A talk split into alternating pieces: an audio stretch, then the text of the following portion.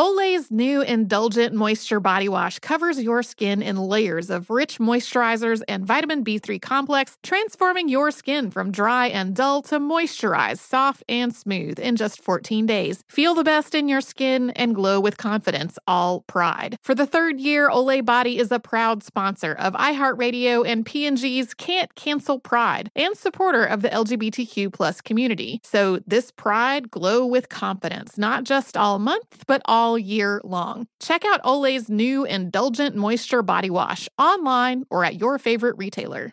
Planning your next trip? Choice Hotels family of 22 brands has over 7,400 locations and the perfect hotel for any traveler you want to be. Like a Cambria Hotel serving up locally inspired craft cocktails for all my folks who maybe want to meet up and talk about Mad Royals. Check into a Radisson Hotel with flexible workspaces for you drivers who listen during business travel. Or a Comfort Hotel with free hot breakfast, family friendly pools, and big spacious rooms for the parents who listen with their kids and need a little retreat. What are you waiting for? Join Choice Privileges and start earning points toward your next stay. Find a stay for any you when you book direct at choicehotels.com, where travels come true.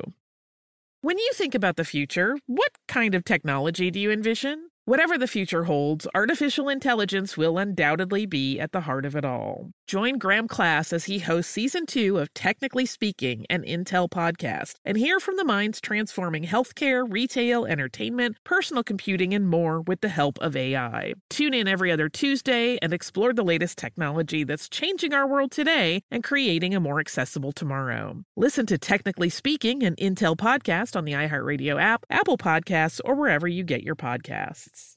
What does every grocery store aisle now have in common? Products that come in paper packaging. And not just the obvious ones like cereal boxes and juice cartons. From beauty products to boxed water, there are more opportunities to go papertarian than ever before. So why should you? Because paper comes from a renewable resource and can be recycled up to seven times. Simply put, it's the smart choice for the environment. And it turns out the easiest choice for you. Learn more at howlifeunfolds.com slash papertarian. Welcome to Stuff You Missed in History Class from HowStuffWorks.com.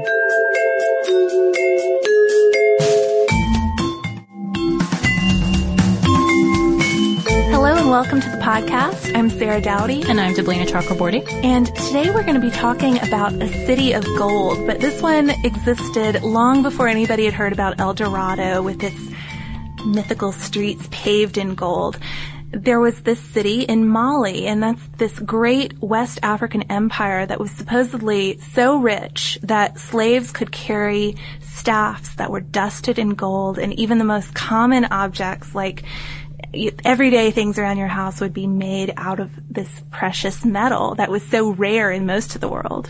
Yeah, but the interesting thing is, for most of the Middle Ages, Europe hadn't even paid much attention to Africa beyond its northern trading cities at all.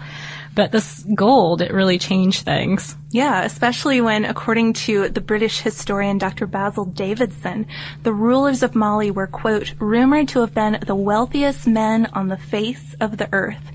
So I would say that would be worth checking out, even going across the desert for perhaps. I'd say so. And the most illustrious ruler of this empire was Mansa Musa, and he expanded territories, developed great cities, and most famously displayed his land's wealth in a procession of thousands across Africa. And he didn't do this to fight a battle. He did it to make a pilgrimage to Mecca. So, okay, we're going to be talking about this city of gold, and we're going to be talking about this ruler who made this famous pilgrimage. So, who was Mansa Musa, and where did he come from? He came from the Sahel, which is this band of land that separates the Sahara from the forests of southern Africa. And it's always been an important band, uh, an important part of the world because of the trade that crosses it. And that really started in about 750 AD and lasted until the 16th and 17th centuries when finally ships replaced overland caravans of camels. You could do your trading a lot easier by boats. Yes. And the first great kingdom of this area was that of Ghana. And that's different from the modern nation of Ghana that we know today. Yeah, it's not even really in the same spot. No, Nearby, but not exactly the same. But while this kingdom splintered apart, Islamic proselytizing converted much of the region to Islam, including ruling families. Yeah, and one of these families, the Keita, started up a new kingdom that replaced this empire of Ghana. That was the kingdom of Mali. And its first major leader, the leader who brought the family to great power was Sundiata. And there's kind of a fun story about this guy from the oral tradition. Supposedly he was a really strong child, but kind of clumsy on his feet. But there was a rule, kind of like a King Arthur and the stone sort of story, but there was a challenge. Whoever could knock down a fruit from this special tree in town and then swallow the pit of that fruit would become king. And so this strong but clumsy boy gave it a shot and most people would try to knock down the fruit by throwing rocks or some sort of object at it and it wouldn't work. Sundiata picked up a man and threw him at the fruit, knocked it down, swallowed the fruit whole, and for good measure, he plucked the tree out of the ground and replanted it in his mother's yard so other people couldn't steal the fruit. Wow. That's a hard story to beat about becoming king. Yeah, I mean, I, I would make him king. Yeah, it's worth it. So the Empire of Mali thrived because of its placement near the Niger River. This kingdom had a lock on all the gold that traveled north. But it wasn't just gold. There was also trade in copper, slaves, and salt. Yeah, so imagine mostly gold and slaves coming from the south and salt coming from the desert and all of it going through this kingdom where they can tax the merchants heavily and make a big profit. Um, but we shouldn't think of it as too cohesive an empire because it had really distinct regions where different people live. They spoke different languages. Um, it, it's not um, an empire how you might think of an empire today. Um, and according to Timbuktu, the Sahara's fabled city of gold, which was a book I referenced for this episode, after Sundiata's death, there were there was kind of turmoil. There was a series of emperors. One was insane and murdered by his courtiers. That's never good. Um, and power is kind of juggled around until somehow it falls on this man of the servant class named Sakura. And power changed hands a few times again after him and settled on Abu Bakr II, the immediate predecessor of Mansa Musa.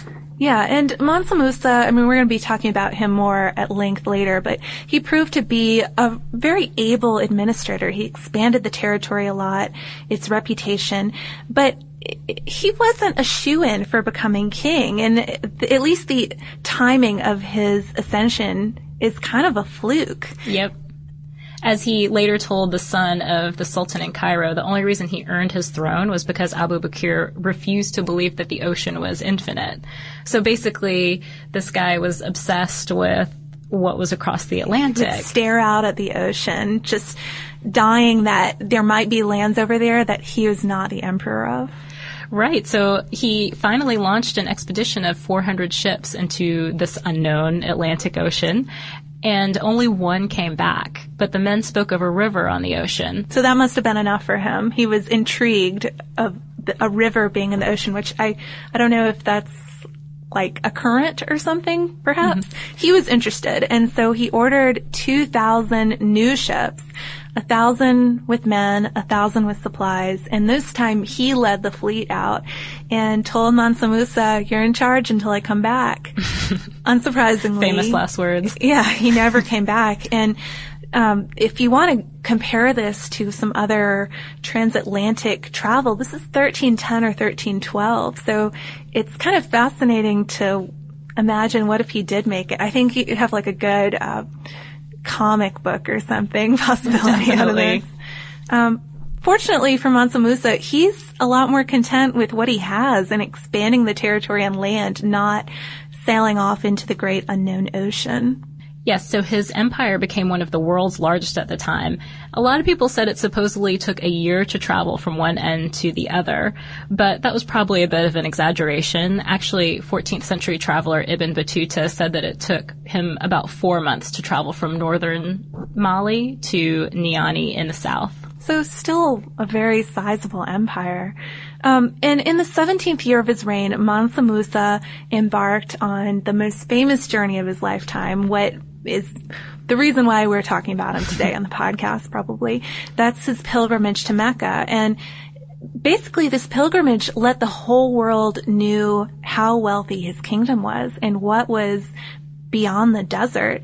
And he traveled from his capital of Niani to Walata, to Tuat, to Cairo, and from there he went on to Mecca. And he had a caravan of 60,000 men, 12,000 slaves dressed in brocade and the finest Persian silk, one wife, he brought his senior wife with him, her retinue of 500 slaves, and then he himself rode on horseback with 500 gold staff slaves that we mentioned in the beginning riding in front of him.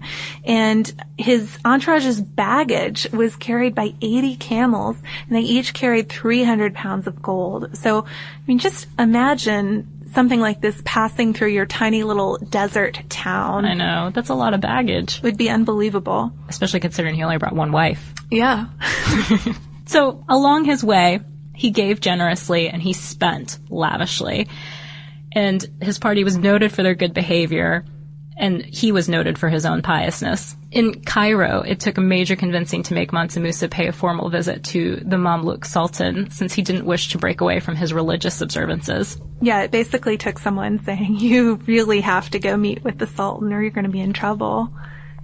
And according to the chronicler Al Umari, he said, I came for the pilgrimage and nothing else. I do not wish to mix anything else with my pilgrimage. But probably the most amazing detail of this pilgrimage is that 12 years later, al-Umari found people still talking about the visit in Cairo. And apparently, although this is kind of a disputed fact, apparently he flooded the Cairo market with so much gold, just giving to every official he could find and spending, buying everything he could find. He infused so much gold into the market that it basically crashed and remained deflated for years. I mean, 12 years later, that's unbelievable. Yeah, that's a long time. So the pilgrimage with all of its gold and all of these slaves and camels and other people attending the pilgrimage with him. That's really impressive in itself. But the truly amazing thing is the impression it leaves on all of the people who see him and how quickly the word spreads, not just through Africa and through the Middle East, but all the way into Southern Europe. Yep, and he's not just spreading the word about himself and his wealth, but he's sp- spreading the word about his home too. Other West African rulers had made pilgrimages before, but Mansa Musa's really advertised Mali. Muslim kingdoms in North Africa and European kingdoms, they all wanted to see the place that this wealth was coming from, the area that, that it originated. Yeah, and Venetian and Genoese trading firms that were based in Alexandria, of course, heard about this great king that was over in Cairo and they started to spread the word around southern Europe. And by 1375, which is, you know, it's a long time later, but this is still of note. Mansa Musa had made it on to Charles V of France's newly commissioned atlas. And if you look up Mansa Musa, the picture you get of him is going to be from this atlas. He's drawn holding a ball of gold. He's wearing a crown, and there's the caption, So abundant is the gold which is found in his country, that he is the richest and most noble king in all the land. And three cities in his empire listed on this atlas. So clearly, he's made a big, big impression on people very far away from him. Yeah, and a big name for his homeland. Even though he's a high roller, his riches aren't inexhaustible, though, unfortunately. Unfortunately. It would be a better story if they were. It would be. um, he overspends himself, as you so often do when you're traveling. You overspend yourself and then you have to get home and oh, no. raise some money quickly. And so during the trip home, he had to borrow at really high rates due to all that spending in Cairo and Mecca. Fortunately, though, while he was on his pilgrimage, one of his generals, Segmondia, had expanded his empire's territory, so he had a lot of new prospective sources of income um, since he had just incorporated two very wealthy, very uh, prominent city-states, Gao and Timbuktu. Um, so yeah, it's it's looking like all the borrowing isn't going to be too bad after Things all. are looking up. So on the way home, Mansa Musa stops by Cairo, not just to borrow money, but also to collect artisans, masons, ironworkers, and the poet and architect Abu Ishaq es-Sahili al-Tuwajan al-Granada before swinging through his newly claimed city-states and taking a couple of princes as hostages on the way. Yeah, make sure those city-states knew who were bo- who's boss. Um, so in exchange for these really extravagant payments, like hundreds of pounds of gold and slaves and food and riverland, the architect with the very long name um, builds a lot of great monuments to Mansa Musa. He builds a palace and a mosque in Gao and a now lost palace in Timbuktu and one of one in Niani. And most famously, he builds a great mosque in Timbuktu. And um, again, if you Google Timbuktu, this is probably the mosque you're going to see. It's the most famous landmark, I'd say, of the city. And it looks a lot like it did in 1330. It's a UNESCO site. It's very threatened by the desert and um, just being neglected in terms of upkeep. Um, but it's a pretty impressive structure. And the rich building projects that Mansa Musa essentially kicks off start a trend because all the wealthy merchants in Timbuktu want to sort of look like what the king is doing. Copycat. And yeah, they start bringing in their own Egyptian workers and making their own elaborate homes and we have guilds of masons formed and iron workers formed and Timbuktu becomes this really cosmopolitan city and there are people from all these different cultures.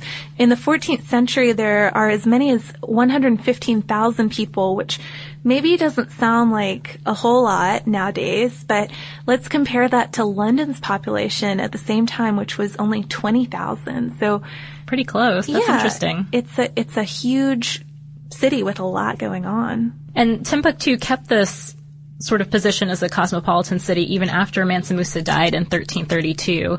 And gradually the states of the Empire of Mali began to break off after that. But Timbuktu went on to become a major cultural and religious center of the world. So, Yeah. And uh, you know, it had been uh, it had been a pretty major trading city before Mansa Musa took it under his wing. Um, long, long ago, it had been this little crossroads town, and I love the story of its naming. It was a place where a Tuareg woman named Buktu ran a rest stop on the edge of the desert near a Niger River tributary, and Timbuktu means well of Buktu. So, you know, there you go. wow. Um, but you know, it, it had developed a lot since then. But it was under Mansa Musa that it started, you know, the great libraries developed, the schools developed, and it became the meeting place for some of the best poets and scholars and artists in Africa and the Middle East. And I'd just like to give a little rundown of some of the stuff that people were working on at this time, just because it it seems um, so much earlier than Than you would think. Yeah, than you would think. In the 15th century, mathematicians in Timbuktu knew about the rotation of the planets and the details of the eclipse, which were things that Galileo and Copernicus calculated a lot later. And we've talked about both of them in recent episodes, so it's interesting to get a little pre-Galileo Copernicus background on astronomy here. Yeah, definitely. They also kind of tooled around a bit with some ideas from India, including creating Arabic numerals. Yeah, and their physicians wrote about medicinal plants and nutrition and performed early operations on the human eye, which sounds kind of uncomfortable, but I guess you gotta start somewhere.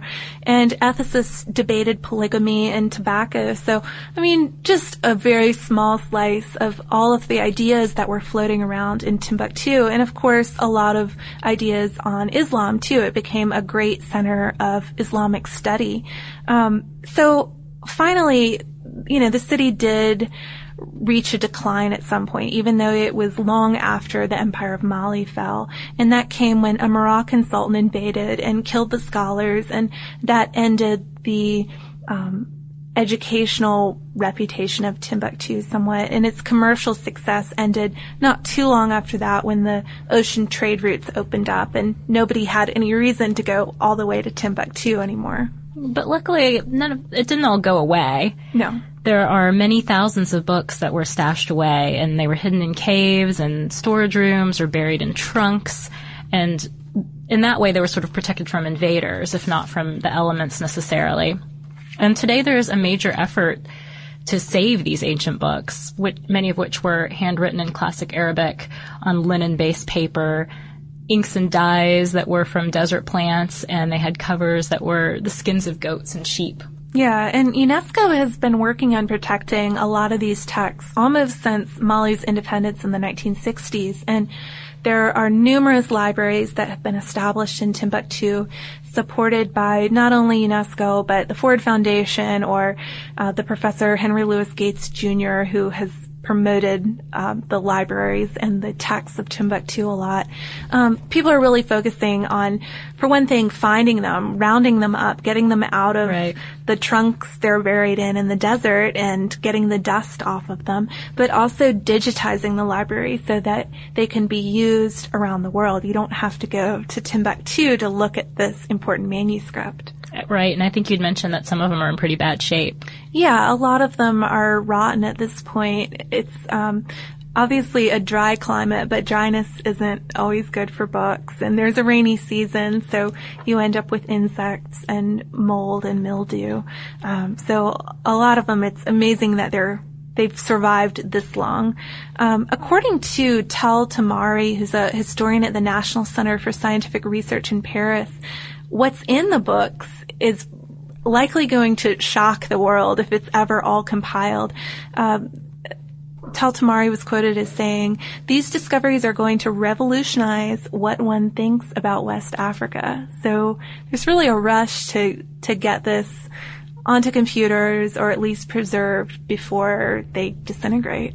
Yeah, it sounds like a really challenging effort, but a good one. If you want to learn a little bit more about the preservation effort in Timbuktu, there's a really good Smithsonian article by Joshua Hammer just on how these libraries were formed um, and what people are doing to try to save all these old manuscripts.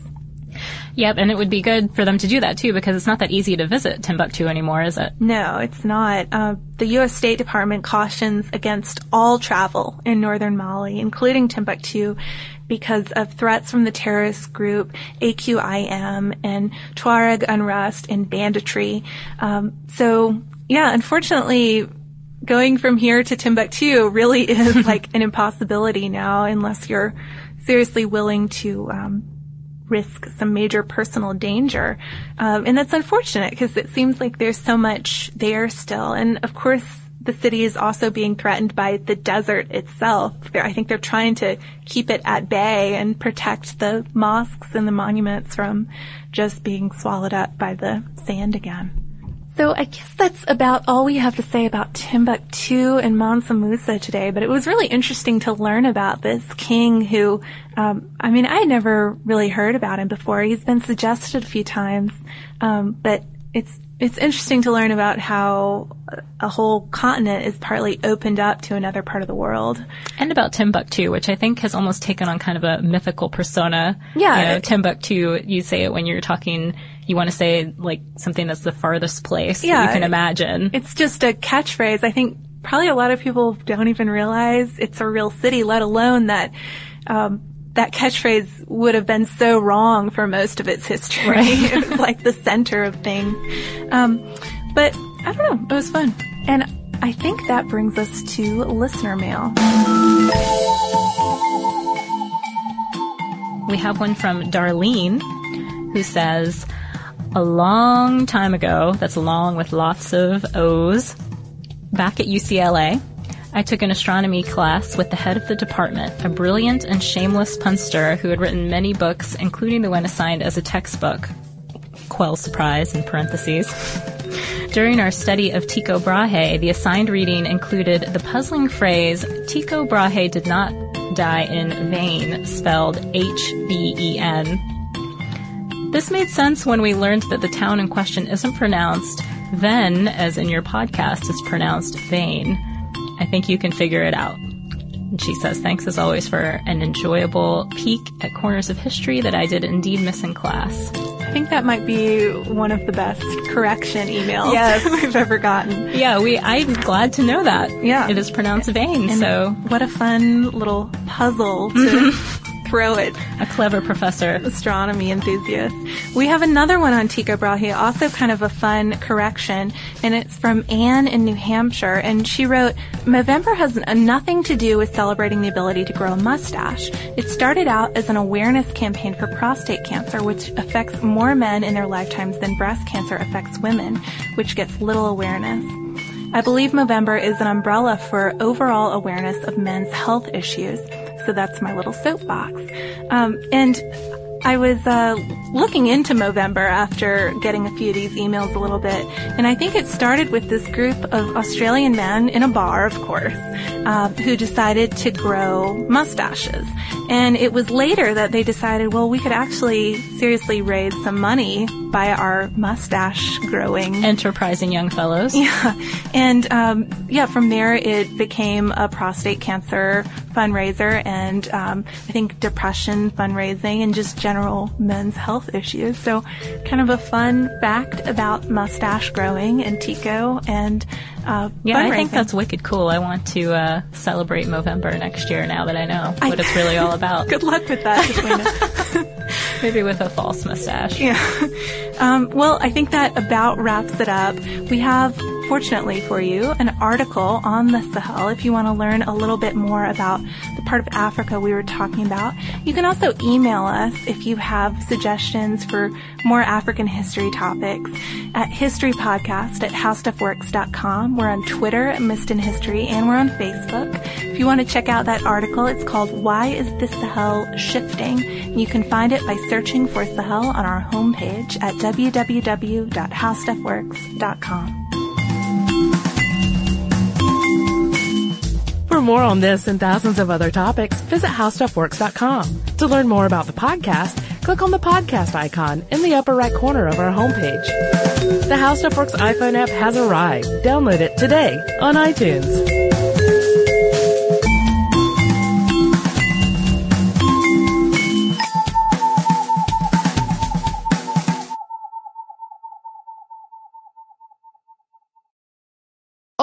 New Indulgent Moisture Body Wash covers your skin in layers of rich moisturizers and vitamin B3 complex, transforming your skin from dry and dull to moisturized, soft, and smooth in just 14 days. Feel the best in your skin and glow with confidence, all pride. For the third year, Olay Body is a proud sponsor of iHeartRadio and P&G's Can't Cancel Pride and supporter of the LGBTQ plus community. So this pride glow with confidence, not just all month, but all all long. Check out Olay's new Indulgent Moisture Body Wash online or at your favorite retailer. Thinking of popping the question? Diamonds Direct has an offer you can't miss. This month only, buy a natural diamond engagement ring of one carat plus and receive a free natural one carat diamond tennis bracelet valued at $2,000. Imagine giving her the ring of her dreams and her wedding gift all at once. No one provides education, selection, and value like Diamonds Direct. Your chance to get a free tennis bracelet from your friends at Diamonds Direct won't last long. Details at diamondsdirect.com. Happy Pride from Tomboy X, celebrating pride and the queer community all year. Queer founded, queer run, and the makers of the original boxer briefs for women, creating sustainable size and gender inclusive underwear, swimwear, and loungewear for all bodies so you feel comfortable in your own skin. Tomboy X just dropped their Pride 24 collection. Obsessively fit tested for all day comfort in sizes 3 extra small through 6X. Visit tomboyx.com. You wouldn't expect to hear that we're America's third best city for beer like this one. Or home to vibes like this. And this. It might surprise you that we're top 10 for immersive art that's like, whoa. And, hmm. Not to mention, we have one of the top zoos in the country. So, can a city with the country's best pro soccer team, ranking as a top culinary destination in the world, be in your own backyard? Yes, Columbus. Plan your summer at experiencecolumbus.com/summer.